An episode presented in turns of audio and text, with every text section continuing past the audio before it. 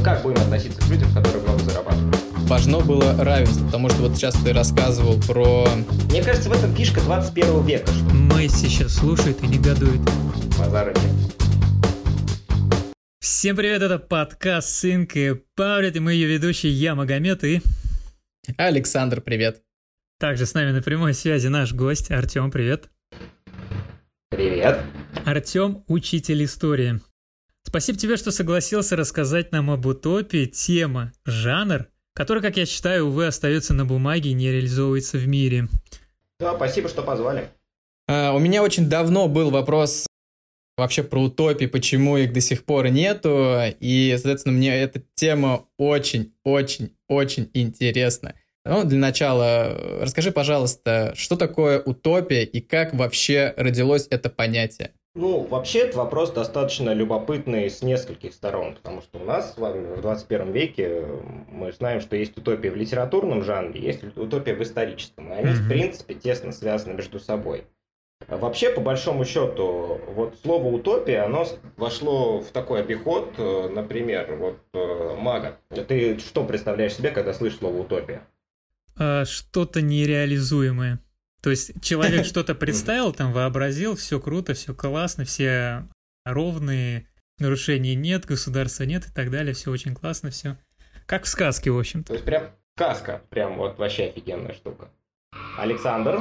Ну, я представляю, что это мир, где все очень справедливо и правильно выстроено. То есть там нет перегибов с э, там у всех все хорошо, точнее у некоторых все хорошо, а у некоторых все очень нехорошо. Там все среднее, у всех стабильно правильно. То есть там без страдания, без э, проблем с, там с расой, с религией и так далее. Все просто хорошо. Ну, наверное, по факту так и получается, потому как, э, ну, мы знаем, что на протяжении всего вообще всей длительности жизни цивилизации ни одни люди не всегда не жили ровно хорошо или ровно плохо. Мгм. Кто-то страдал, у кого-то наоборот было все прям очень классно и здорово. И, естественно, люди, как правило, те, которые не особо страдали, и у них было все более-менее нормально, они э, по какой-то своей причине задумывались о том, что а как бы сделать так, чтобы у всех все было нормально. А сам термин «утопия» впервые, по-моему, был изобретен Томасом Мором. Аж в 15 или в 16 веке, точно я Мгм. не вспомню. Он написал книжку э, с утомительно долгим названием, там «Золотая книжка, сколь полезная, столь и забавная, о лучшем устрой, бла-бла-бла». Короче, утопия. В конце было слово «утопия». И вот там она первая появилась. И по большому счету это было первое такое продуманное, наверное, произведение о том, э, как возможно строилось бы общество э, на примере одного острова, потому как утопия по задумке э, британского философа был остров, Э, и на этом острове, как один из героев вот, этого, вот этой вот долго называемой книжки обнаружил поселение, которое жило прям совсем идеально, и у всех было все хорошо. Мгм. Но самое прикольное, что если э, это такая верхушка айсберга, а если копнуть внутрь, то в самой книжке-то указано, что остров-то не такой уж и прикольный, и на самом деле ничего там особо идеального и ровного нет. Э, Отсюда как раз э, и возникает антиутопия. И тут вот начинаются как раз споры. То есть, по, по большому счету, утопия это что-то очень идеальное, где все живут в равенстве, в довольстве, у всех все хорошо. Сказка. В итоге так вот мы закольцевали и пришли к одному слову, которое прозвучало в начале. Мгм. Наверное, так. Тем, скажи, а какие еще представлялись утопии людям? То есть э, в художественном э, произведениях и в реальных планах были ли какие-то прецеденты? Ну, слушай, э, в художественном произведении вообще с точки зрения истории утопия очень сильно не, не то чтобы деградировала, но очень изменила свой жанр. Потому что нынешние там условные голодные игры это тоже утопия. Мгм. Хотя, безусловно, скажем так, ну, это мое субъективное мнение, достаточно низкого качества. А так, э, их было много. Если взять прям даже древних греков, родоначальников почти всего, э, они очень часто задумывались о том, как бы устраивалось идеальное общество. Платон об этом задумывался, у него есть Кстати, труд. кстати, о слове утопия, оно произошло раньше, чем об этом говорили, я правильно понимаю? То есть в Греции и так далее об этом говорили уже, но самого термина Да. еще не было. А Томас Мор, вот как раз э, является вот э, родоначальником вот этого термина, да? Так это? Да, он, по сути, э, придумал общую обложку всему тому, что говорили до этого. И таких было много. Античники, которые задумывались вообще обо всем, что можно было от элементарной физики до устройства человеческого общества и политики, они задумывались очень часто об этом, о том, как сделать так, чтобы все были равны. Потом пошли средневековые философы, э, которые в основном были... Э, у них была своя задача. Средневековая философия, она религиозная в первую очередь. Христианство является главной религией в Европе, э, и, соответственно, э, главная э, философская концепция не только христианства и всего, это рай. А рай – это есть некое идеальное место. И, естественно, средневековые философы тоже задумывались, а возможно ли устроить рай на земле. Mm-hmm. И тут тоже есть несколько таких трудов, где античные философы, типа, ай, блин, я забыл, как зовут этого дядьку, а, но сочинение о Граде Божьем. Ну, какой-то бородатый мужик, можно так сказать. Да. А, какой-то умный бородатый мужик. Умный, бород... умный бородатый философ э, написал книжку о Граде Божьем, в котором тоже Потому как сдается мне, если у нас не хватает на острове ресурсов... И это если говорить на Западе. На Востоке там тоже куча всего разного с точки зрения буддийской философии, о том, что вот как бы нам сделать так, чтобы все были равны, а, а затем, уже когда была эпоха Возрождения, и религия уходит постепенно на второй план немножко, в первую очередь выходит гуманизм, а, то там уже стали задумываться о том, как построить идеальное государство. То есть вернулись к тому, что говорил Платон чуть-чуть раньше, самую малость тысячу лет назад. Вот как-то так. А, а вот э, из того, что ты говоришь, все авторы, которые, которые об этом пишут и говорят, они как-то пытались это реализовать, или это все оставалось на бумаге? Потому что все очень странно. Можно об этом тысячи лет говорить и никакие шаги не предпринять ну, в направлении рая на земле. Слушай, ну смотри, античники, они сами по себе люди э, очень умные, но э, очень ленивые. Э, и тот же Платон э, расписал, как по его мнению построить государство, но делать это он не планировал. Я написал, я молодец, я продолжу лежать себе спокойно дальше. В средневековье монастыри сами по себе это по большому счету, как я думаю, попытки создать некое такое идеальное общество. То есть, ну, ну смотри, сам посуди, группа монахов добровольно, э, скажем так, убирает себя одного общества, там, целой страны и прочего остального, основывают поселения, занимаются там сельским хозяйством, выращивают э, какие-то сельскохозяйственные культуры, варят пиво, э, живут по соседству, молятся, все. И по сути они все равны между собой. То есть это какая-то определенная попытка создать идеальное общество. Мне кажется, это можно засчитать как какую-то попытку именно в средневековье, когда монастыри появляются. А так, чтобы масштабные утопии в нашем представлении, э, это уже ближе, наверное, век 19 Угу. Там были попытки. А, смотри, а, во всех ли утопиях важно было равенство? Потому что вот сейчас ты рассказывал про какие-то художественные произведения или, в принципе, какие-то планы, что вроде бы у всех должно быть все одинаково, но насколько я знаю, что в некоторых представлениях об утопиях, да, там жители, они были равны, но у них были рабы, и именно за счет этого а, они могли не работать, они могли не делать какую-то грязную работу. То есть это либо были приезжие э, рабы, то есть кто-то приехал, и он стал рабом, либо э, это были какие-то заключенные, которых за что-то осудили. Вот э, какие вообще вот системы ценностей в этих утопиях были, и как вот они хотели сделать это равенство, с помощью чего? Слушай, это по сути очень забавный вопрос, который по большому счету выводит в другой. Вот для нас э, с тобой равенство это одна штука. А для людей, которые жили в том же 15 веке, равенство это совсем другая штука. Э, и тот же Томас Мор э, был очень умным дядькой, и он, когда вел вот этот вот рассказ и диалог о том, что есть некий остров Утопия, на котором все восхитительно, он спрашивал, а кто же их тогда обслуживает? И обслуживали их действительно рабы, причем рабы не из э, общества людей, которые жили на этом острове, а из э, военнопленных. То есть, если кто-то нападал, попадали военнопленные, и они их обслуживали. А в чем же тогда равенство тогда получается? Или, допустим, э, то, э, прости, опять же перебью, «Город солнца». Томазо Кампанелло придумал такую книжку на основе инкской концепции постройки мира, как раз там был 17 век, мы приехали в Южную Америку, увидели других разных товарищей их города. Там тоже было э, самое, только там немножко было построено на преступлении. Если кто-то вдруг что-то украл или кто-то кого-то убил, то он становится рабом. Но он же вообще был изначально жителем этого города Солнца. То есть э, о каком равенстве тут, в принципе, может быть идти речь. И если так было все хорошо, зачем было воровать и убивать? Тут куча вопросов возникает. Мне понравилось, э, значит, когда я готовился к подкасту, мне понравилось то, как э, Томас Морат ответил на то, когда его казнили. Перед казнью 57-летний Томас Мор держался стойко и шутил с палачом. «Помогите мне взобраться на эшафот, а уже спущусь как-нибудь сам». Вот, то есть вот такая вот э, забавный факт от Томасе Мора.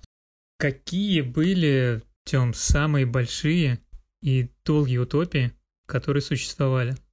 Ну, насколько я понимаю, это вот Великая Французская революция, да, вот, которая начиналась и которая дало свежий глоток для населения, для рабочего населения, которые впоследствии стали уже голосовать, жить полной жизнью относительно той, которая была.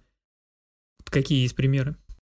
Слушай, Великая Французская революция, наверное, да, яркий пример, но насколько он долгий, тут вопрос. Типа, ну, насколько я помню, Парижская коммуна, хотя нет, это другой пример – революция сама по себе не породила же там никакого равенства. Там в любом случае утопическим проектом это было назвать нельзя. То, что это бомба для европейских масштабов, базара нет. Э, там появляется демократия, голосование, новый календарь, новый язык, новое все вообще из Нотр-Дама сделали, э, не помню, то ли бордель, то ли музей, то ли библиотеку, не помню что. и все остальное. Э, но в целом, наверное, если говорить из Франции, то во Франции был более удачный такой пример э, утопии. Когда, когда их немцы захватили, немцы очень любили французов, особенно их бить. Э, и как, как-то один раз они захватили, ну да, прям вот так всекли. Они захватили Париж, почти попытались захватить Париж.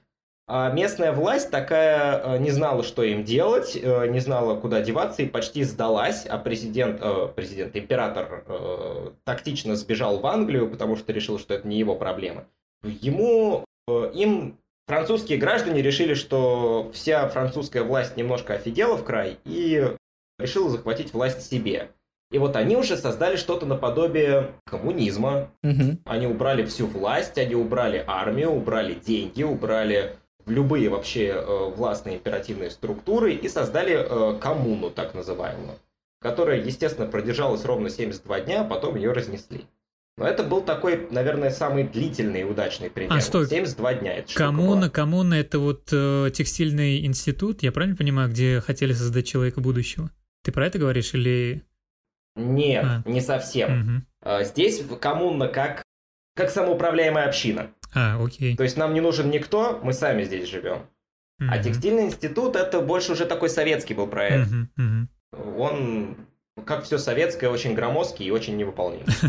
Когда ты сказал то, что немцы пришли к французам, и король Франции не знал, что делать, ты сразу напомнил мне ситуацию, когда в российских городах начинает идти снег, а коммунальная служба не знает, что делать.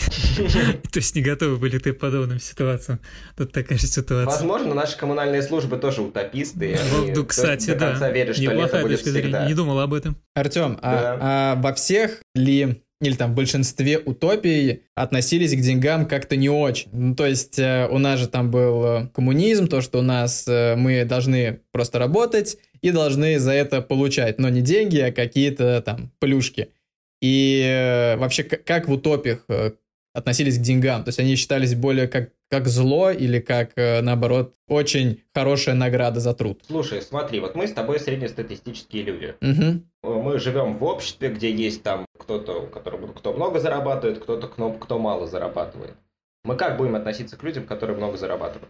Не знаю, но я, я буду относиться нормально. Ну, ну есть... да, и уважительно вроде, если, конечно, честно заработал чувак на состояние, которое он имеет. Мне кажется, в этом фишка 21 века, что вот мы э, с вами уже считаем, что это нормально. Значит, он больше работает, значит, он больше получает, у него профессия труднее, в конце концов. Это адекватно. А может быть, он, он просто умнее.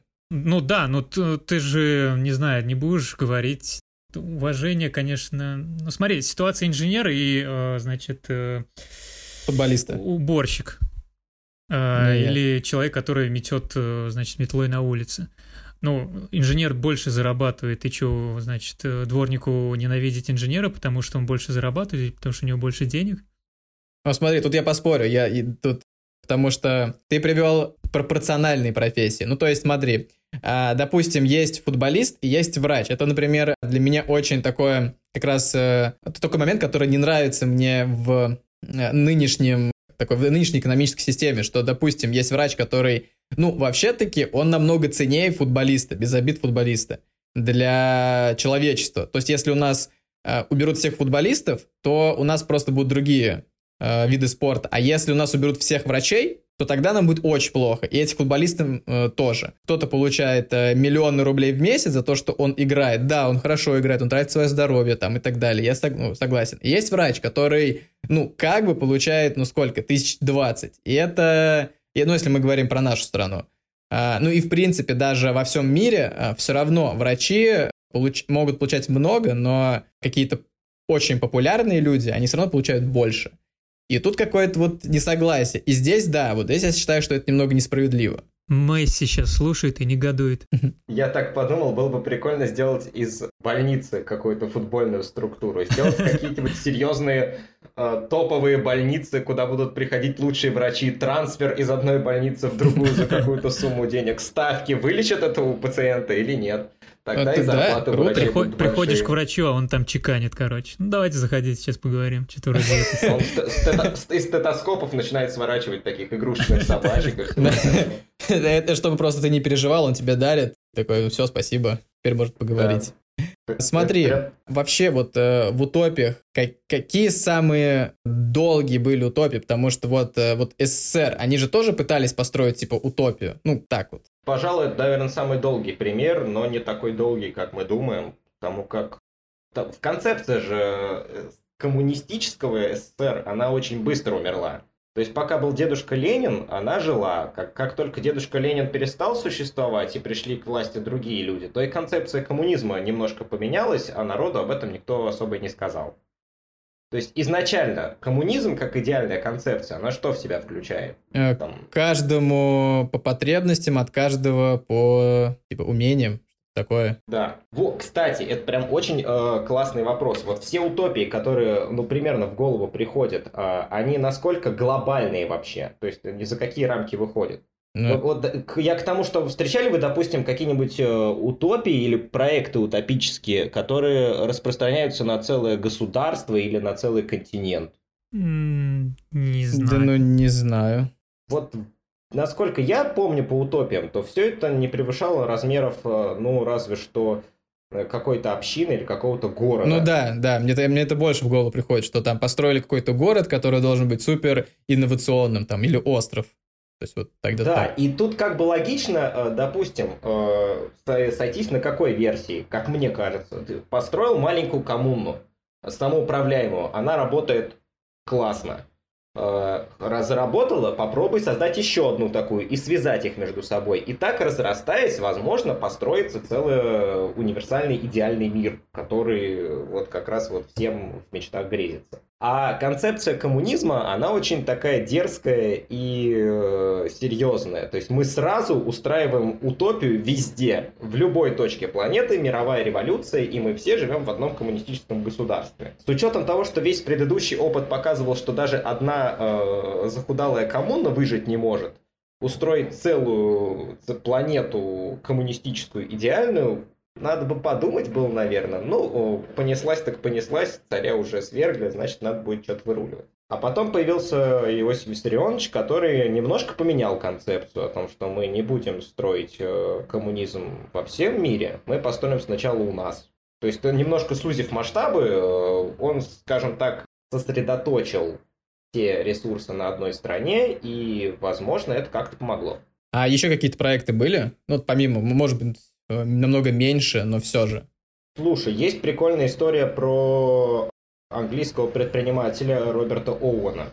Э, это был очень богатый дяденька в начале 19 века. Э, практически половина металлургических заводов Британии была под, э, если не его, под его контролем, а, и при этом Великая Французская революция, она же очень много умов вообще так вот взбудоражила, и был целый всплеск философов, поэтов, мыслителей о том, что вот идеальный мир, все люди равны, никакого рабства, никакого там денежного расслоения и того и другого. А, Оуэн приду, э, очень загорелся вот этой идеей коммунизма, и он решил создать э, целый ряд самоуправляемых таких фабрик и заводов вместе с поселениями вокруг них.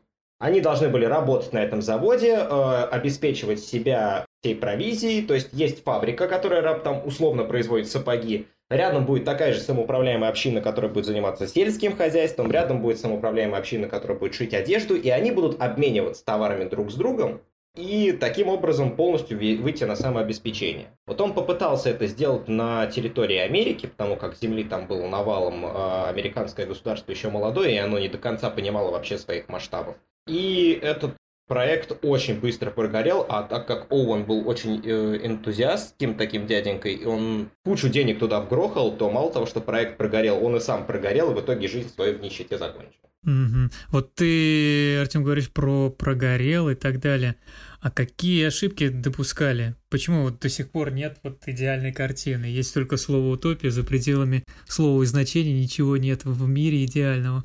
Какие ошибки совершали люди, которые, которым пришла эта идея, и которые начали ну, плюс-минус реализовывать, над чем спотыкались, что делали неправильно, что не учли? Слушай, я не знаю. Вот, в принципе, идеи как таковых нет. По идее, это должно работать, но тут ну, да, не знаю, давай, может, психология. Да, давай, да, вот давай сразу начнем вот с этого момента. То есть у человека в голове созрела идея. идея. Все, все равны, денег нет, правительства Во. нет, мы друг друга все такие крутые и равные. Смотри. С Смотрите.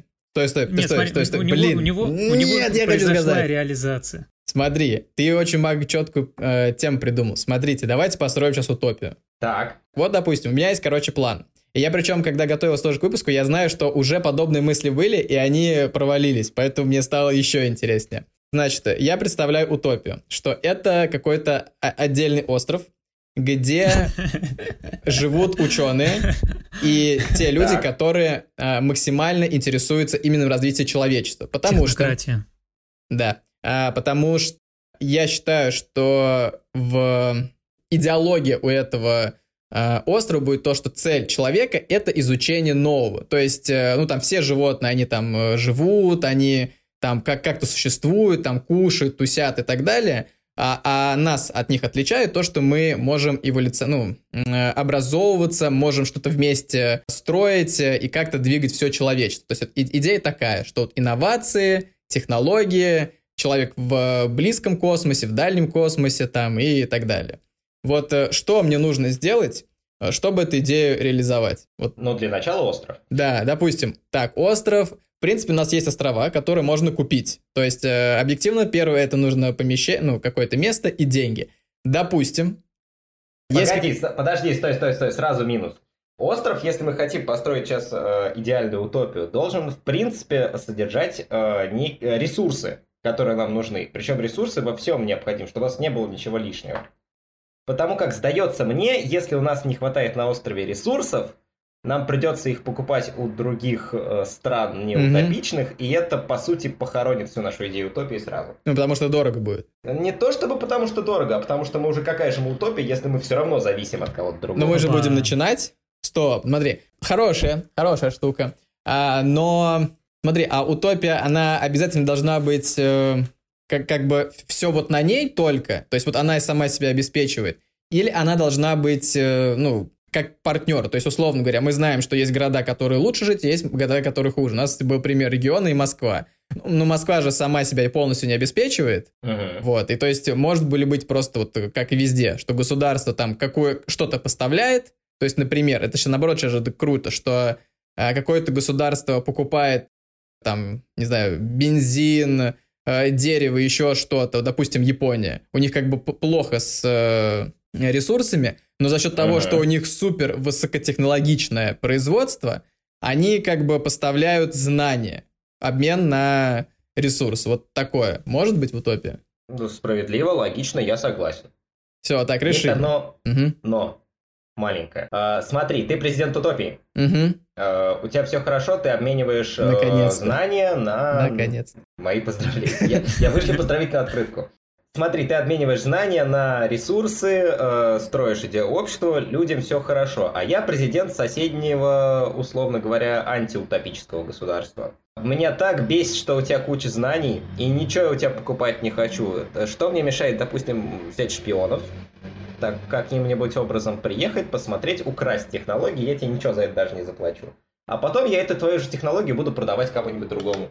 А, блин, ну такое тоже может быть, ну как-то США и Китай, они же друг с другом находят общий язык. Не всегда хорошо, особенно сейчас, но все равно существует. Ну и в принципе промышленный шпионаж, он и в массовом так, законодательстве очень э, как, негативно к нему относится. Поэтому теоретически все возможно. Так, хорошо. Это какая разница, как к нему относится, если он работает? Ну, он работает, если но все равно... Равно украл и продал твою технологию. Ну, тут же патенты есть. То есть весь же бизнес держится на этом. Ну, как не весь, но очень много. А, то есть у тебя может быть не быть, ну, как у тебя может не быть производства, но у тебя может быть много патентов. И то есть, а, если у тебя есть патенты там на процессоры, там определенную технологию, ты как бы будешь платить постоянно кому-то за производство процессоров, значит, за использование технологии.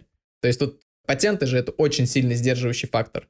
Справедливо. Так, останавливаемся на этом. Есть у нас утопия, есть у нас ресурсы знания. Что дальше нам надо делать? Так, что дальше? Ну, нужно туда привлекать людей. С э, антиутопичными взглядами? О, хороший вопрос. Не, ну, не все же так хотят жить, как ты говоришь. Просто есть люди, которые захотят на лавке посидеть, на травке полежать. Ну, они... И, а, ск... и начхали они на все вот это, то, что ты говоришь, знания, новые. Ну, скорее всего, первые люди, как и в социальных сетях, будут те, которые максимально будут тебя поддерживать во всем. То есть, скорее всего, да. Вот те, которые поддерживают мира... Как?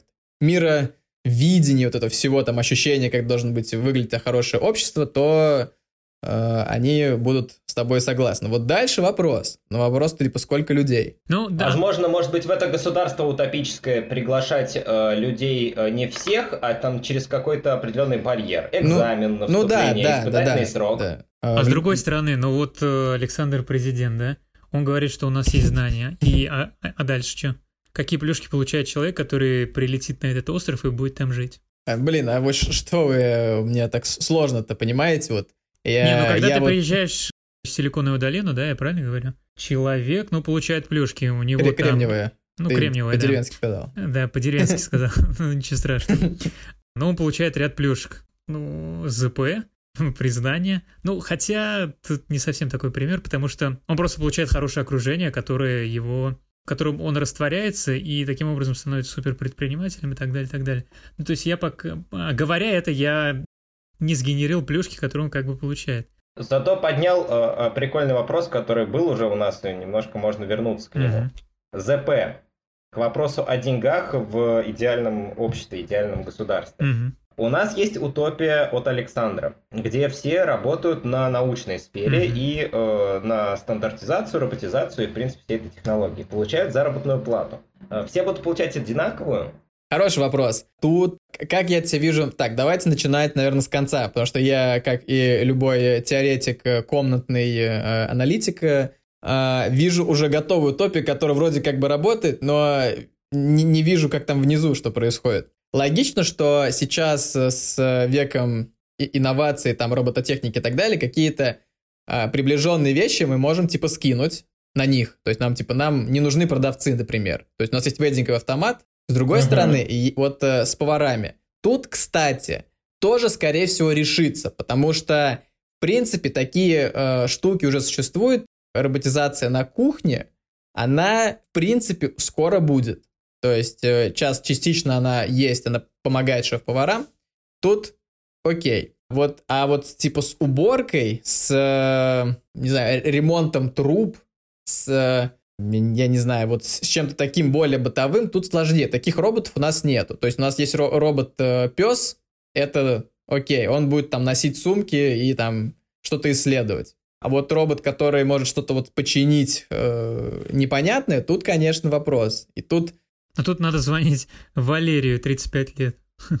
Он починит да. все. Вот. Это скорее вопрос времени, потому как уже есть роботы-пылесосы, есть э, мы то, те, тот же 10 лет назад вы себе с трудом могли представить, что у нас, э, ну не 10, хорошо, 15 лет назад, что у нас в телефоне будет доступ вообще ко всему, там, к интернету, к, в, к, там, ко всему, что только можно. А почему? Телефон, по сути, IBM же подобное прогнозировал. Одно дело прогнозировать, другое дело вот я, как простой, э, да. опять же, обыватель, а другое дело быть эксперт, сидящий дома.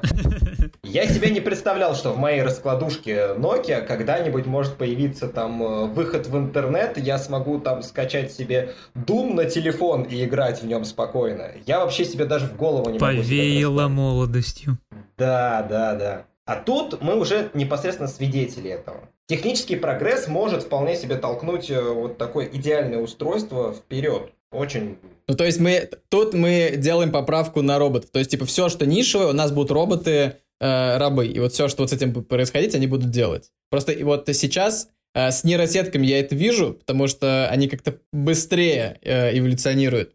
А вот механические вещи, это сложнее. Если сделать поправку на робота, что ей будет робот, который будет ремонтировать мне кран в ванной, то тогда все нормально. Мы говорим, что мы все роботизируем, все, что нам не нравится, а все, что связано с получением знаний, э, мы сидим, кайфуем. Нам тогда фактически деньги не нужны, потому что, ну, да, кстати, вот вопрос. А как мы будем все товары получать? То есть, э, если нету скатерти самобранки какой-то супертехнологичной, тут уже вопрос. То есть, э, одно дело, мы изобрели, не знаю, машину, которая может из э, камня сделать все, что угодно, пересобрав там молекулы, вообще условно говорим сейчас, вот, и это окей. Тогда вообще живем кайфуем. С другой стороны, это супер нереально. То есть через очень большое количество времени, дай бог. Ну, то есть мы упираемся сейчас в какую проблему? Э, мы изобрели робота, который может сделать пиццу, но у нас нет ингредиентов для нее.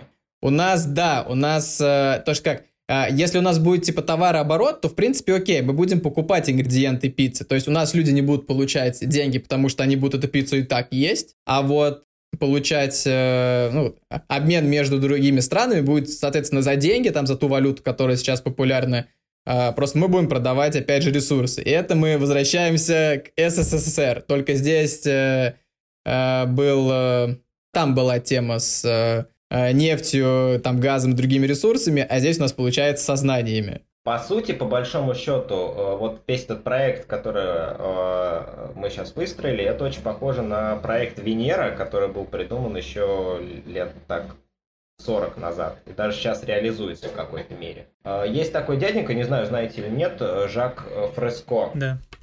Его очень часто вот он цитирует каких-нибудь попсовых э, пабликах. Потому как сама идея по себе очень попсовая. Настолько попсовая, что мы сейчас втроем спокойненько, э, попивая кофеек, придумали практически, практически то же самое. Угу. То есть вся основная идея э, это упор на науку и роботизацию. То есть мы максимально автономизируем и технически оснащаем любое производство, какое есть. То есть, по большому счету, убираем людей с производства, заменяем их машинами максимально везде, где это получится. Главные источники ресурсов, какие у нас есть. Вот тут, кстати, мы, наверное, до этого не дошли, потому как Фреско ресурс это не отрицал. А, только его прикол был в том, что все ресурсы принадлежат всем. Это то, чего добиваются сейчас очень многие страны, и очень многие, в принципе, уже добились из разряда, если это нефть под ногами там течет у нас, течет, нефть течет, здорово. Если эта нефть находится под ногами у нас в стране, значит это наша нефть, потому что мы живем в этой стране, mm-hmm. а не чья. Вот Фриско как раз это очень сильно так вот притапливает. То есть все доходы от ресурсов идут э, обществу, максимальная роботизация, и в итоге создается некий такой идеальный мир, где не, хват... где не нужна ни денежная какая-то подоплека ничего, а наука и э, ресурсы. Но многие сути, его то, что критикуют из-за слишком э, каких-то очень жирных теоптрий розовых очках. Он просто знаю, то ли не видит э, то, что не готово общество. Да, все прикольно, где-нибудь сидеть в чехане и обсуждать это, это прикольно, но до реализации, конечно, не доходит. Ну, конечно, далеко. Он же все равно требует покупать ресурсы, потому как э, у него две идеи. Я либо уговариваю всех сразу, пожалуйста, давайте мы реализуем мой проект, либо я реализую его где-нибудь, но вы будете нам э, давать эти ресурсы. На кой черт? Непонятно. Я сейчас представил ситуацию, на самом деле, я вот докручиваю себя в голове. э, с этим островом. А допустим, если у нас не, ну, у нас не будет сейчас технологии такой, вот мы сейчас прям захотели это построить, там, в течение там двух лет. То есть мы остров нашли, все дела, там, ну, купить это, не продать и не заработать, поэтому окей. Да, нашли каких-то там инвесторов, допустим, потому что вот недавно же была новость, с, э, что будет дополнительные пожертвования э, в фонд общего дохода, mm-hmm. чтобы поддержать этот эксперимент, но это чуть подальше мы вернемся. И, то есть, допустим, какие-то инвесторы есть, это я к тому, что кто-то согласится. Вот. А, а поскольку роботов сейчас нету, то мы все равно будем привлекать каких-то людей, которые будут заниматься, ну, вот, э, кран ремонтировать, там, э, не знаю, там, квартиры содержать и прочее. А, и это получится опять самое стандартное, обычное общество, допустим, в Америке. То есть, типа, все крутые специалисты, они зарабатывают деньги, потому что они там вот делают очень нужные вещи. А тех, у кого денег меньше, они их обслуживают. И, ну, как бы это не, не с плохой точки зрения, а просто констатация факта. И в итоге получается все то же самое, что у нас есть сейчас, а обычный капитализм. Ту-ту-ру-ту-ту. Потому что в капитализме же так и иначе технологии очень важны, потому что они просто приносят больше денег. Рынок информации самый важный рынок, который есть сейчас, и поэтому информация, в том числе и знания, это самая продаваемая вещь, которая сейчас есть. Это новая нефть, да? По большому счету, да. Возможно, даже важнее. Хотя фиг его. Ну, вообще да, потому что какая-то незначительная информация может повернуть хоть истории вплоть до войны. Точно сейчас не вспомню примеров, но мне рассказывали. Нет, я сейчас даже не, не воспроизведу. Да можно вспомнить даже ту футбольную войну, когда Сингапур, по-моему, с кем-то играл из тоже из как раз из района такого вот этого малазийского, индонезийского бассейна. А, одна сборная по футболу проиграла другой, король настолько разозлился, что объявил войну. Война длилась там примерно 40 минут. Да, э, это очень короткая была война, 40 минут они там войска по готовность привели, потом ну все, я устал, я пойду домой, да? Да, примерно так. Получается, спонсор э, э, нашего выпуска сегодня не Sunlight, это просто подноготное, что нам... Э, типа мы постоянно в каждом выпуске говорим про Sunlight, ждем, пока он нам заплатит. А сегодня тогда будет выпуск... Sunlight – лучший магазин на свете. А, э, фонд Бет, получается, если он просто поставил деньги на фонд Бет, а, а потом э, проиграл и объявил войну. Поставил на то, что он объявит войну, начал войну. Интересно, какие там коэффициенты были? Ой, думаю, страшные. Артем, вот скажи, вот уже 21 век, да, и вот об утопии у каждого свое было представление. Вот у Томаса свое, где-то там в 19 веке у каких-то писателей тоже свое, а вот в 21 веке мы близки к хотя бы тем утопиям, которые когда-либо писали вот э, в прошлом. Потому что как бы уже говорят о роботах, уже говорят об автоматизации. Есть ли изменения и подвижки о представлении людей в представлении людей об утопии. Слушай, я не совсем согласен с тем, что представления об утопии прямо уж так кардинально менялись, потому как э, общая идея, э, всеобщее равенство и всеобщее довольство, она все равно одна для всех вообще утопий. И тот же Платон, и тот же Томас Мор, и тот же там Шарль Фурье, э, они задумывались э, так или иначе об одном. Э, это из разряда того, что задумываются об одном, но ресурсы, которые в данный момент есть, разные. И от этого как раз все зависит. То есть, допустим, если у Фурье уже был паровоз, уже ладно, паровой двигатель, на котором уже можно было хоть каким-то образом э, изменить ситуацию, он пытался максимально использовать вот современные технологии. Паровой двигатель, который будет заменять какие-то э, рабочие руки, таким образом освобождаются э, люди, и они могут работать уже на какое-то большее свое довольство, э, опять же, в науку, как правило, больше всего уходит. Кстати, тот же Платон, если говорить как раз о науке, и возвращаясь к острову э, имени президента Александра, э, он тоже, э, когда идеальное государство свое строил на бумаге, он разделил общество на три группы. Были философы, были воины и были крестьяне. Крестьяне обрабатывают землю, кормят всех. Воины логично, философы как раз занимаются управлением государством. То есть, соответственно, у кого есть доступ к знаниям, тот э, и будет скажем так, определять всю эту общую структуру и, по сути, обеспечивать равенство всего общества. Нынешние публицисты или сливки общества, ну, интеллигенция его, они вот а в представлении философов того времени, они сейчас являются философами? Или теми людьми, которые обладают знаниями? Вот они могут двигать что-то. Инфлюенсеры. публицисты. Инфлюенсеры, да, если модным словом говорить. Кто является инфлюенсером сегодня? Хороший вопрос. Мне, честно говоря, даже никто в голову не приходит. Ну, Ольга Бузова. Ну, как, как пример. Бузова это главный, главный философ моей жизни, на самом деле. Вот. Так что-то я не вспомню. Вот даже авторов каких-то, которые могут привнести что-то. Наверное, с времен э, Орвелла, наверное, одной из самых там почитаемых книжек mm-hmm. долгое время, антиутопия вытеснила жанр утопий, э, несмотря на то, что они по сути одни и те же, и показывают просто мир утопии с другой стороны. Потому как утопия может быть хороша для тех людей, кто в ней живет, но люди со стороны понимают, что это какой-то ад. Угу. Если взять тот же вот 1984, все-таки вторая половина 20 века это более-менее близко к нам. То есть люди, которые живут в мире, построенном Орвеллом, где полностью контролируется все, каждое слово, каждый шаг, ты должен работать во имя такого-то большого брата и все хорошо, они же чувствовали себя вполне себе счастливо. Их все устраивало, и они были довольны. Э, те, кто находили правду, их устраняли. Соответственно, это было счастливое общество. Только мы со стороны, так вот, смотря сверху, понимаем, что это далеко не так. А, то есть, угу. при, приумножая знания, преувеличиваешь скорбь, да? В этом плане. То есть, если народ ни о чем не знает, то они, получаются, счастливые. Да. Чем э, народ меньше знает. Э, меньше знаешь, крепче спишь. Вот оно пословица.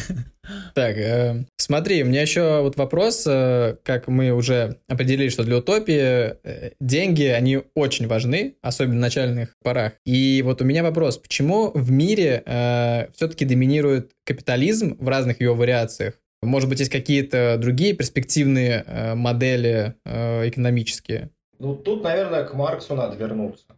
Потому что так или иначе все идет э, от него, э, и даже не столько вот от э, коммунистической идеологии, а от капитала, скорее как такого главного экономического труда. Эконом... Вот капитализм есть некая экономическая формация, предпоследняя, по-моему, даже.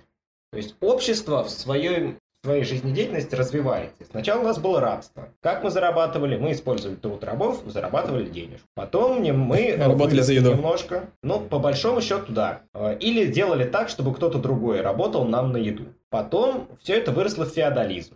То есть есть некий лорд, Господь, так, наш э, покровитель, который э, в обмен на то, что он нас защищает от других, требует, чтобы мы на него работали, приносили ему еду и все остальное. То есть тоже рабство, но в более облагороженной форме такое получается. Вот я рыцарь, кормите меня, я вас защищаю. А, затем уже э, идут, э, идут стадии, ну ладно, пропустим эту часть, в чем капитализм. То есть каждый может зарабатывать себе сам то, сколько он рассчитывает и от, по своим возможностям.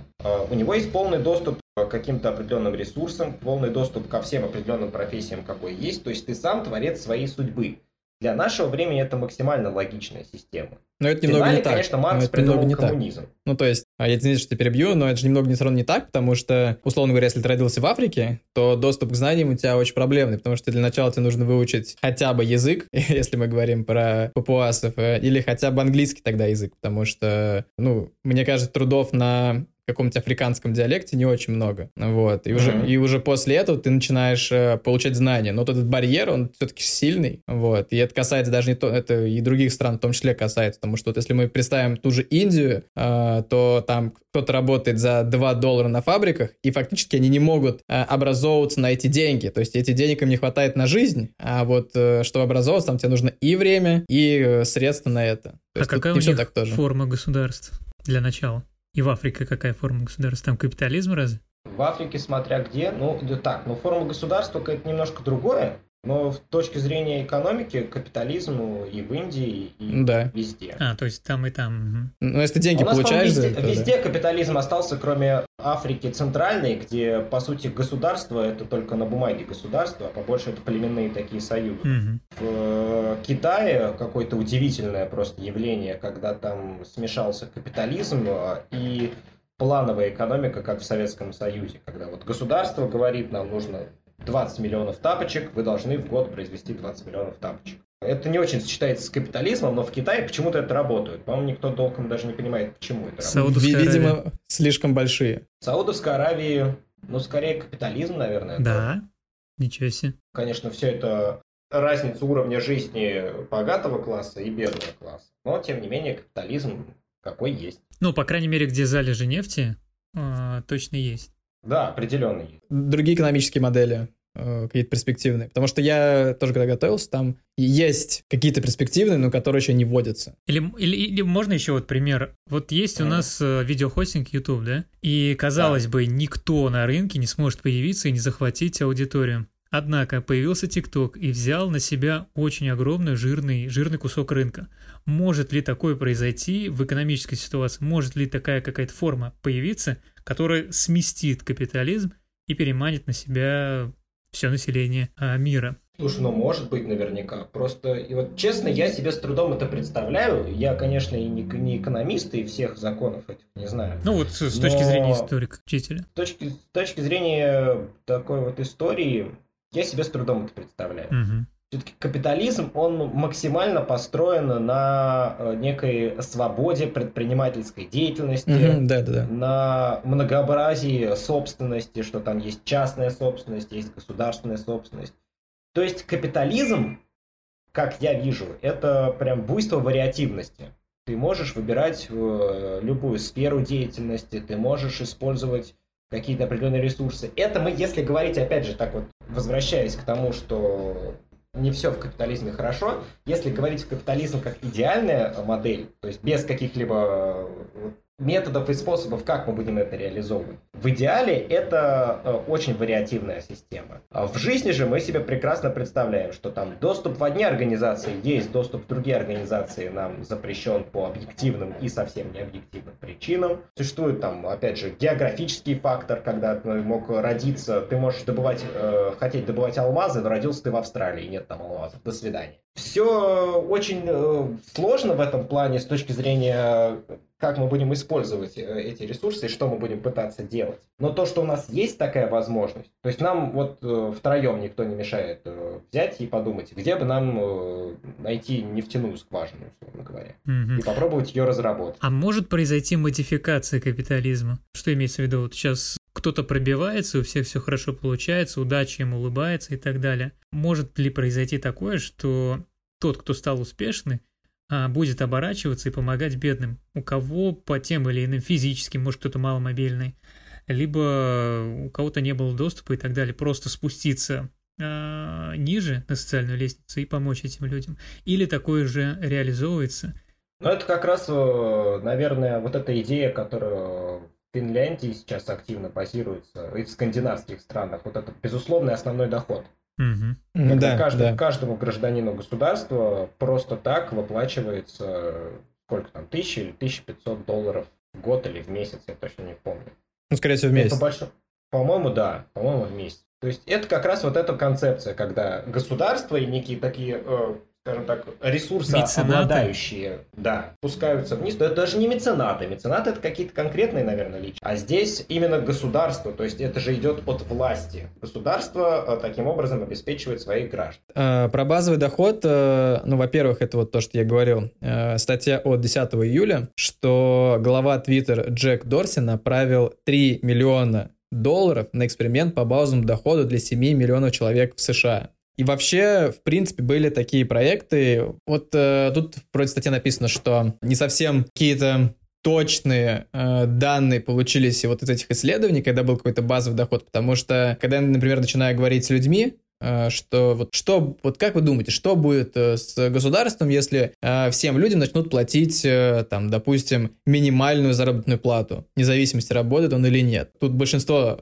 по крайней мере, у меня знакомых говорили, что ну вот, а, все обленятся, все не будут двигаться и так далее. Хотя идея как раз, собственно, и наоборот, что человек двигается не из-за денег, а из-за желания самореализоваться, что это более доминирующий какой-то момент. Как вообще вот с базовым доходом, вот с этими экспериментами, может быть, какие-то еще есть э, эксперименты. Ну, что касается базового дохода, то эта идея-то не особо популярная, я так понимаю. Да. В Финляндии она есть, и она тоже вот вроде как близится к концу, потому что власть особо не видит прикола. Швейцарцы от нее сразу отказались, э, в Канаде, по-моему, был такой опыт, и он тоже провалился. Здесь сложный вопрос из разряда, будут ли люди лениться или будут люди работать. Возможно, это опять же от менталитета. Как бы мы ни хотели, но психология тоже играет большой фактор в этом плане. Будут ли люди что-то делать, будут ли люди что-то не делать. Ну, другие, другие есть какие-то... Э, есть ли другие системы или идеи, как э,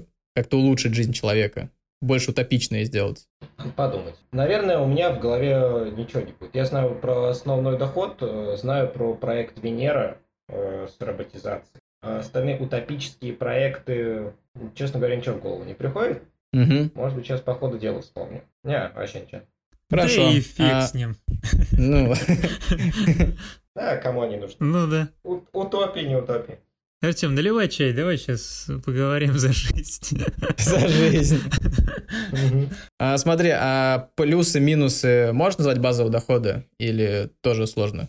Ну, мне видятся минусы в основном, mm-hmm. на самом деле. Если вводить базовый доход, то вводить везде, потому как, э, ну, условно говоря, я живу в Финляндии, где есть условный базовый доход, э, и есть кто-нибудь, кто живет в Франции, где этого базового дохода нет, но бесплатных денег очень хочется. Почему мне не переехать и не пытаться оформить и стать гражданином Финляндии и получать эти деньги? И подозреваю, что я буду такой не один из Франции, захотевший переехать в страну, где раздают бесплатно по полторы тысячи долларов, и это будет большой приток мигрантов, и это возвращает ко второму вопросу, откуда брать деньги на эти выплаты. Ну, вот обещается 1500 долларов каждому гражданину страны. Откуда эти деньги? Но тут я вижу, что э, это же можно делать как, не знаю, там, с грин-картами или с какими-то другими системами, э, регулирующие именно правовое, именно права в государстве. То есть, условно, если ты родился в Финляндии, тебе будет базовый доход, а, ну или в каком-то другом mm. месте. А если ты приезжий там и прожил там 10 лет, то тоже. А если вот ты только сейчас приехал, то извини, нет. Да, но тем не менее поток мигрантов от этого не уменьшится. И все равно будет большое количество людей, которые приезжают в страну. Да, они поначалу не будут получать эти деньги, но впоследствии, даже с вот этим вот, вот таким барьером, который э, можно установить. А, они рано или поздно, они или их дети его пройдут, и все равно численность страны увеличится. И, соответственно, увеличится количество ресурсов, которые придется отдавать. Вот тут я, кстати, скажу наоборот, это круто.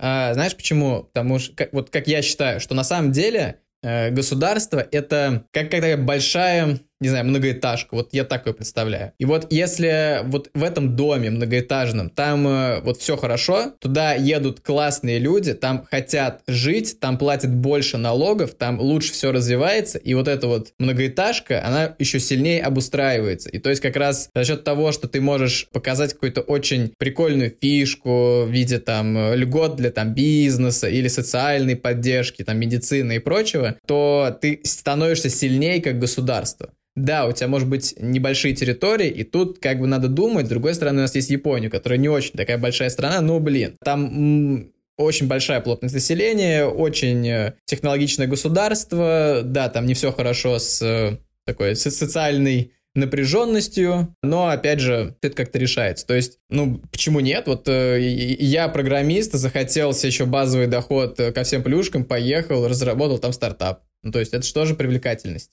стран. Определенно привлекательность, но для чего до этой привлекательности жить в этой стране? Допустим, э, как программист, который заинтересован, может обратиться в некую японскую компанию, она может предоставить ему э, какие-то определенные ресурсы, и можно конкретно, сидя в Саратове, допустим, решать ну, проблему такой, да, для да, да. Тошиба. Первое, что в голову пришло. А, а по поводу э, вот, социальной напряженности, мне кажется, это уже серьезный аргумент. Япония сильно перенаселена и сильно страдает от этого. Э, их мегаполисы, э, они очень огромные, и, постеп... и вот их технологическая развитость еще предполагает того, что они могут как-то уровень жизни сделать более-менее достойным. Но если, э, допустим, европейскому человеку приехать в ту же Японию, посмотреть на маленькую типичную квартирку стандартного японского клерка, то она по размеру, наверное, наши ванны не, не увеличит. Да, я, кстати, видел подобные видео, там 4 метра в высоту квартира и двухуровневая. То есть на первом уровне небольшая кухня, значит, слева так небольшая кухня, справа очень маленькая, очень маленький санузел, там сразу туалет и душ. и прямо идет э, двухъярусная кровать. Двухъярусная, она не в обычном представлении, да, то есть э, ниже кровати, выше кровати, а именно второй ярус уже как этаж считается. Там было квадратов, наверное, если не соврать, там 19 с половиной. ну, это сейчас произносишь, просто э, не могу сдержаться, потому что, учитывая а, широту и хотелки а, наших граждан по поводу квартиры, то диву даешься, как люди живут в таких Даже не только наших граждан. Э, это еще большой фактор играет японский, вообще азиатский менталитет. Людей очень раб, э, таких работящих и терпеливых. То есть им можно было даже урезать эти условия, они все равно будут продолжать жить и работать. Стоя тот же русский, француз и все остальные, они не будут в, этом, в этих условиях работать. Они э, очень топят за условия, за права рабочих и всего остального. А, вообще, э, натыкался недавно вот на исследование, что в принципе тенденция, количество квадратных метров в квартирах, оно уменьшается в мегаполисах. То есть там же у всех, и в Москве в том числе, есть такая тенденция, что там продают, э, как они называются, это не квартиры, а и, и не лофты. Не, не, нет, не вот не квартира, студия, там как-то по-другому. Я, я забыл это понятие. Там смысл в том, что это фактически нежилое помещение, где ты живешь. Поэтому к нему э, меньше требований сампина, и там стоят квартиры дешевле. Но, условно говоря, ты там, там может не быть отопления. Вот э, как-то вот так. В Москве, Поэтому... больше скажу, арендуют даже балконы. Ну вот, тут такие же проблемы есть. Серьезно? Да. Ну, это гражданам из, Азии. Ну, видишь, это, это же другой менталитет, это же не француз и не русский, так что... Э, ну да, в принципе. Почему бы и нет? Вопрос тоже финансовый. Я вспомнил, кстати, еще один очень э, удачный пример э, почти утопии. Сингапур как раз, когда мы говорим про Азию, про Японию, надо вспомнить про Сингапур. Это очень важная штука. Сингапурское чудо построено вообще ни с чего. То есть Сингапур это бывшая колония, э, дай бог памяти вспомнить, чья, по-моему, французская, но я боюсь ошибиться. По сути, это было, была страна третьего мира. Типичная азиатская страна, где максимум, что могли добывать, это крабов. И это был единственный какой-то источник ресурсов. Крабы, пряности, это колония без какой-либо развития. В тот момент, когда уже после Второй мировой войны пошла массовая деколонизация, и все бывшие колонии Британской империи, Франции, э, Италия уже кончилась, Голландии и всех остальных стали постепенно приобретать независимость, все вот эти бывшие страны примерно так и остались на том же уровне развития. Взять Африку, и тут даже примеров приводить не надо. То есть все колонии, они по большому счету как были, так и остались. А Сингапур, с ним произошло что-то очень непонятное. Мало того, что эта колония была полученная ну, вот напоследок, чтобы лишь бы была у нас в Азии колония. Там ресурсов как таковых нет. А Сингапур, когда стал свободным, стал там а, правителем Ли Куан Ю. Как получилось, что Ли Куан Ю за 20 лет сделал Сингапур ведущей технологической э, державой планеты? Все крупные финансовые центры держат свои офисы исключительно в Сингапуре. Сингапур э, страна без ресурсов, которая обладает чуть ли не самой большой плотностью во всей Азии. И при этом это главный финансовый, экономический и технологический центр и Азии, и мира, в принципе. Как так получилось, я не знаю. Я так и не разобрался, как это сделалось, но это, по-моему, так и называется, сингапурское чудо, то вот страна с ничем стала чуть ли не главной страной, при этом она размером с город. Угу. Мне кажется, ответ уже на следующий вопрос ты уже дал. Артем, по твоему мнению, когда-нибудь будет создан идеальный мир? Нет. Нет? Ну, кажется, оптимистично, оптимистично. Это надо поставить первым вопросом. Э, Артем, наш первый вопрос. Э, будет ли когда-нибудь создан э, идеальный мир? Нет. Спасибо, с вами было. А давай разберем, почему нет. А давайте лучше вас спросим, а может быть или нет? Ну да. А, нет. Оп. Так, я, я так понимаю, тут неравная стрелка. Ну ладно, я Давай. затащу за те, кто Давай. считает, что... Ну смотрите, идеальный мир, э, во-первых, что такое идеальный? Это в этом и была шутка, что, и, кстати, я ждал такой вопрос там от Артема, что он сказал, а что для вас такой идеальный мир? И, и все мы тут опять присели. Тут то, что мы же развивались, то есть мы, если мы берем, например, 15 век, в 15 веке было значительно хуже жить, чем сейчас. То есть, типа, сейчас самое безопасное время, это очень важно. Uh, у нас хорошая медицина, ну, лучше, чем в 15 веке, прошло там 500 там, лет, там, побольше, и, соответственно, как бы окей.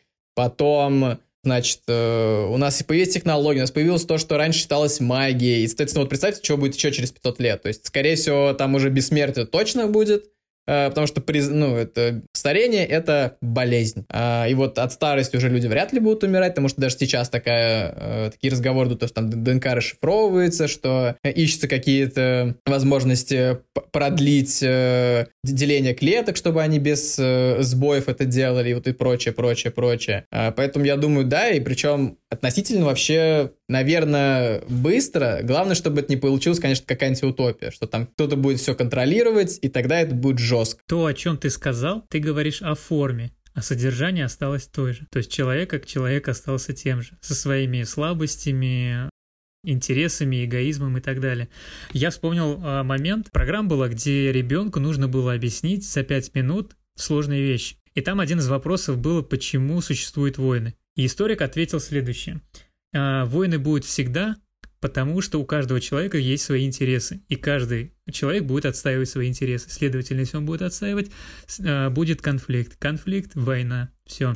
Я тебе сразу скажу, что здесь э, не соглашусь, потому что не каждый человек отстаивает свои интересы, потому что давайте мы представим ну, обычный мир, где есть люди, а которые... А сейчас топят... ты что делаешь? Да, вот я такой, я не спорю. Может быть, мы все такие. Вот кто сейчас в подкасте сидит. Но то, что есть другие примеры, которые вот сейчас бы со мной не спорили, сказали, ну да, возможно, ты прав. Которые, наоборот, помогут другим, которые помогут другим в ущерб себе. Их тоже много. И причем в обществе, в принципе, это поощряется. То есть, если мы возьмем даже типа с точки продвижения, то если ты куда-то что-то пожертвовал э, и там что-то такое сделал, то это растиражируют все СМИ бесплатно. Потому что, вау, круто, нифига себе. Ну, если ты там большой чувак. А если ты небольшой, э, какой-то там локальный уровень, то наоборот, вот, молодец, там пожертвовал, там, не знаю, в дом ребенка, животным помог, э, там, где-то что-то обустроил, облагородил, как-то еще.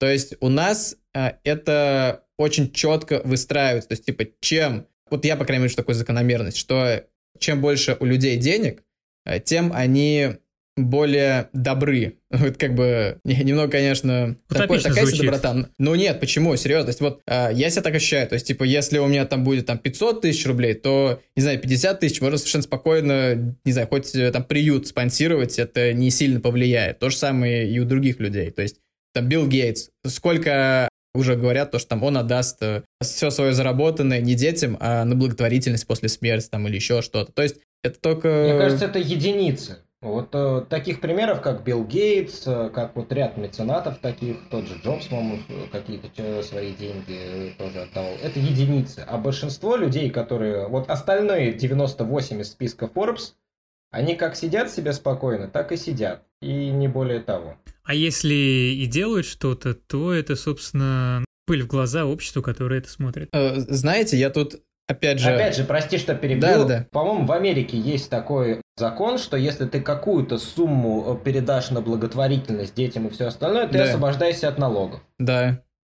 Ну, это же хорошо. То есть, э, ну, это могут быть немного эгоистичные э, моменты, но это все равно продавливание правильного мышления. То есть здесь я скажу, что вот э, реально жертвовать, отдавать часть чего-то, это правильно, потому что это помогает в принципе миру. И вот про то, что сказал, что не, не все так жертвуют, там, как Билл Гейтс, это еще поколение такое. Тут же вопрос в том, что в поколении, вот я думаю, что на, вот наше поколение, когда, э, там, вот которым, там, сейчас 25-30, э, когда им будет, например, 60, э, и у них будет очень много денег, то они спокойно будут отдавать еще больше, чем это делают сейчас. Да и, в принципе, тема вот, а давайте поможем животным, я слышу очень, там, или еще кому-то, очень от многих. То есть, э, не знаю, кто-то постоянно подкармливает животных, э, их возят в клинику, кто-то не знаю, там, э, как-то с другими благотворительными организациями сотрудничать. То есть это очень, э, ну, э, лично меня это сильно окружает. То есть я как-то это не, не сильно не придаю значения и прочее, но я просто вижу, что кого-то подобрать, кого-то помочь, кого-то отвести, кому-то там дать на хлеб и так далее, это ну, такая масс, такое массовое течение. Плюс экологичность, плюс забота о природе. Потому что если мы будем задумываться о природе, то мы и о людях 100% начнем уже... А, так, мы природу защищаем, а людей нет. То есть, э, вот так я это вижу. То, На чё... мой взгляд... Я уступлю. Мага, давай. Не-не-не, давай ты. Это я стоплю, извините. Ладно, ладно. А, спасибо. Так, вот мне кажется, что вот пример с помощью животным, помощью людям а, для нашего времени, для 21 века, он не такой выдающийся, потому что, потому что это было всегда. Мы просто этого особо не замечали, но так или иначе все меценаты, добродетели, помогающие природе, помогающие людям, если обратиться к той же литературе и истории, они были всегда. Их было немного, но а, они были и есть всегда. А, просто в нынешнее время нам проще узнать о таких добродетелях, так как у нас технологические возможности выше. А живя в 18 веке, как мы можем узнать, что там э, условный Шарль в условной Франции Э, построил приют для бездомных детей, когда я живу в условной Австро-Венгрии и вообще с трудом представляю, когда до меня дойдет письмо, которое написали три месяца назад. Ну, справедливо, справедливо, да. Ну да, тут, возможно, ощущение такое, что имеется знание фрагментарное из личного опыта, но не имеется, скажем так, метапозиции смотреть на это сверху чуть более шире. Тут я, ну, понимаешь, Такое смотри. ощущение складывается. Ну, тут, тут я просто по трендам смотрю. То есть у нас же сейчас э, какие тренды? Это, это прям в маркетинге. Сейчас я говорю только именно из-за эгоистических таких моментов, э, не своих, а вообще в общем, что есть тренды в маркетинге, которые позволяют лучше продвигать продукт. Соответственно, если он экологичный, если он еще, этот, этот бренд, у него есть какая-то идея, что вот он несет пользу тем, кто его носит. Например, если это, мне сейчас вот э, э тема с одеждой пришла, что там или с нижним бельем э, у девушек, что э, это вот одежда, которая помогает э, подчеркнуть там твои особенности, эта одежда позволяет тебе быть той, которой ты захочешь, эта одежда помогает тебе быть более женственной, там, если ты этого хочешь и прочее, то есть и быть такой, как ты этого хочешь, именно такие феминистские ноты.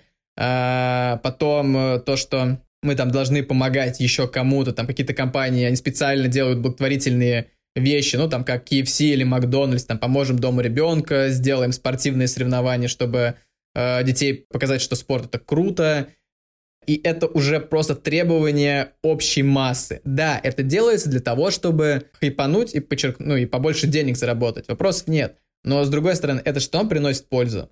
И это все равно воспитывает в умах людей, что, блин, да, ну, то есть это Макдональдс делает, что... Нет, я согласен. Я сейчас с Сашей полностью согласен. Э, с Александром, прости, пожалуйста. Э, неважно. Э, суть, суть в том, что вот такая нарративная незаметная немножко пропаганда, она все равно будет действовать. Из разряда, что ты пришел 20 раз в Макдональдс, и ты 20 раз прочитал на стаканчике кофе о том, что этот стаканчик сделан из переработанного пластика из мусорного океана, ты можешь об этом не задумываться, но так или иначе у тебя в голове под коркой останется о том, что э, мусор в океане проблема, с ней надо бороться, надо, я хотя бы лишний раз стаканчик в море не выкину. Даже на таких минимальных каких-то, не знаю, затратах и ресурсах все равно в голове что-то откладывается, и мы так или иначе лишний раз э, хоть какое-то маленькое, но доброе дело сделаем. Э, вот, поэтому все-таки я считаю, что когда-то утопия, ну, она... Все будет, по крайней мере, развиваться, если будет плавно идти, то Э, совершенствовать, совершенствовать и совершенствовать. То есть, поэтому я, я на это надеюсь. Я не знаю, смог ли я не, добавить... Я, я, я понял твою мысль о том, что... Ваше мышление что-то. Стимулируется помощь через, через богатеньких э, папочек и так далее. Мысль ну, папок понял. на рабочем столе. Да. И ну, тут нужно тоже понимать, что я не совсем пессимист, и очень хотелось бы верить в то, что ты говоришь, э, и увидеть это реализованным. Давайте очень-очень небольшой вывод, я просто заговорился, и выводов как таковых нет, но есть очень такой эмоциональный вывод в этом выпуске будет.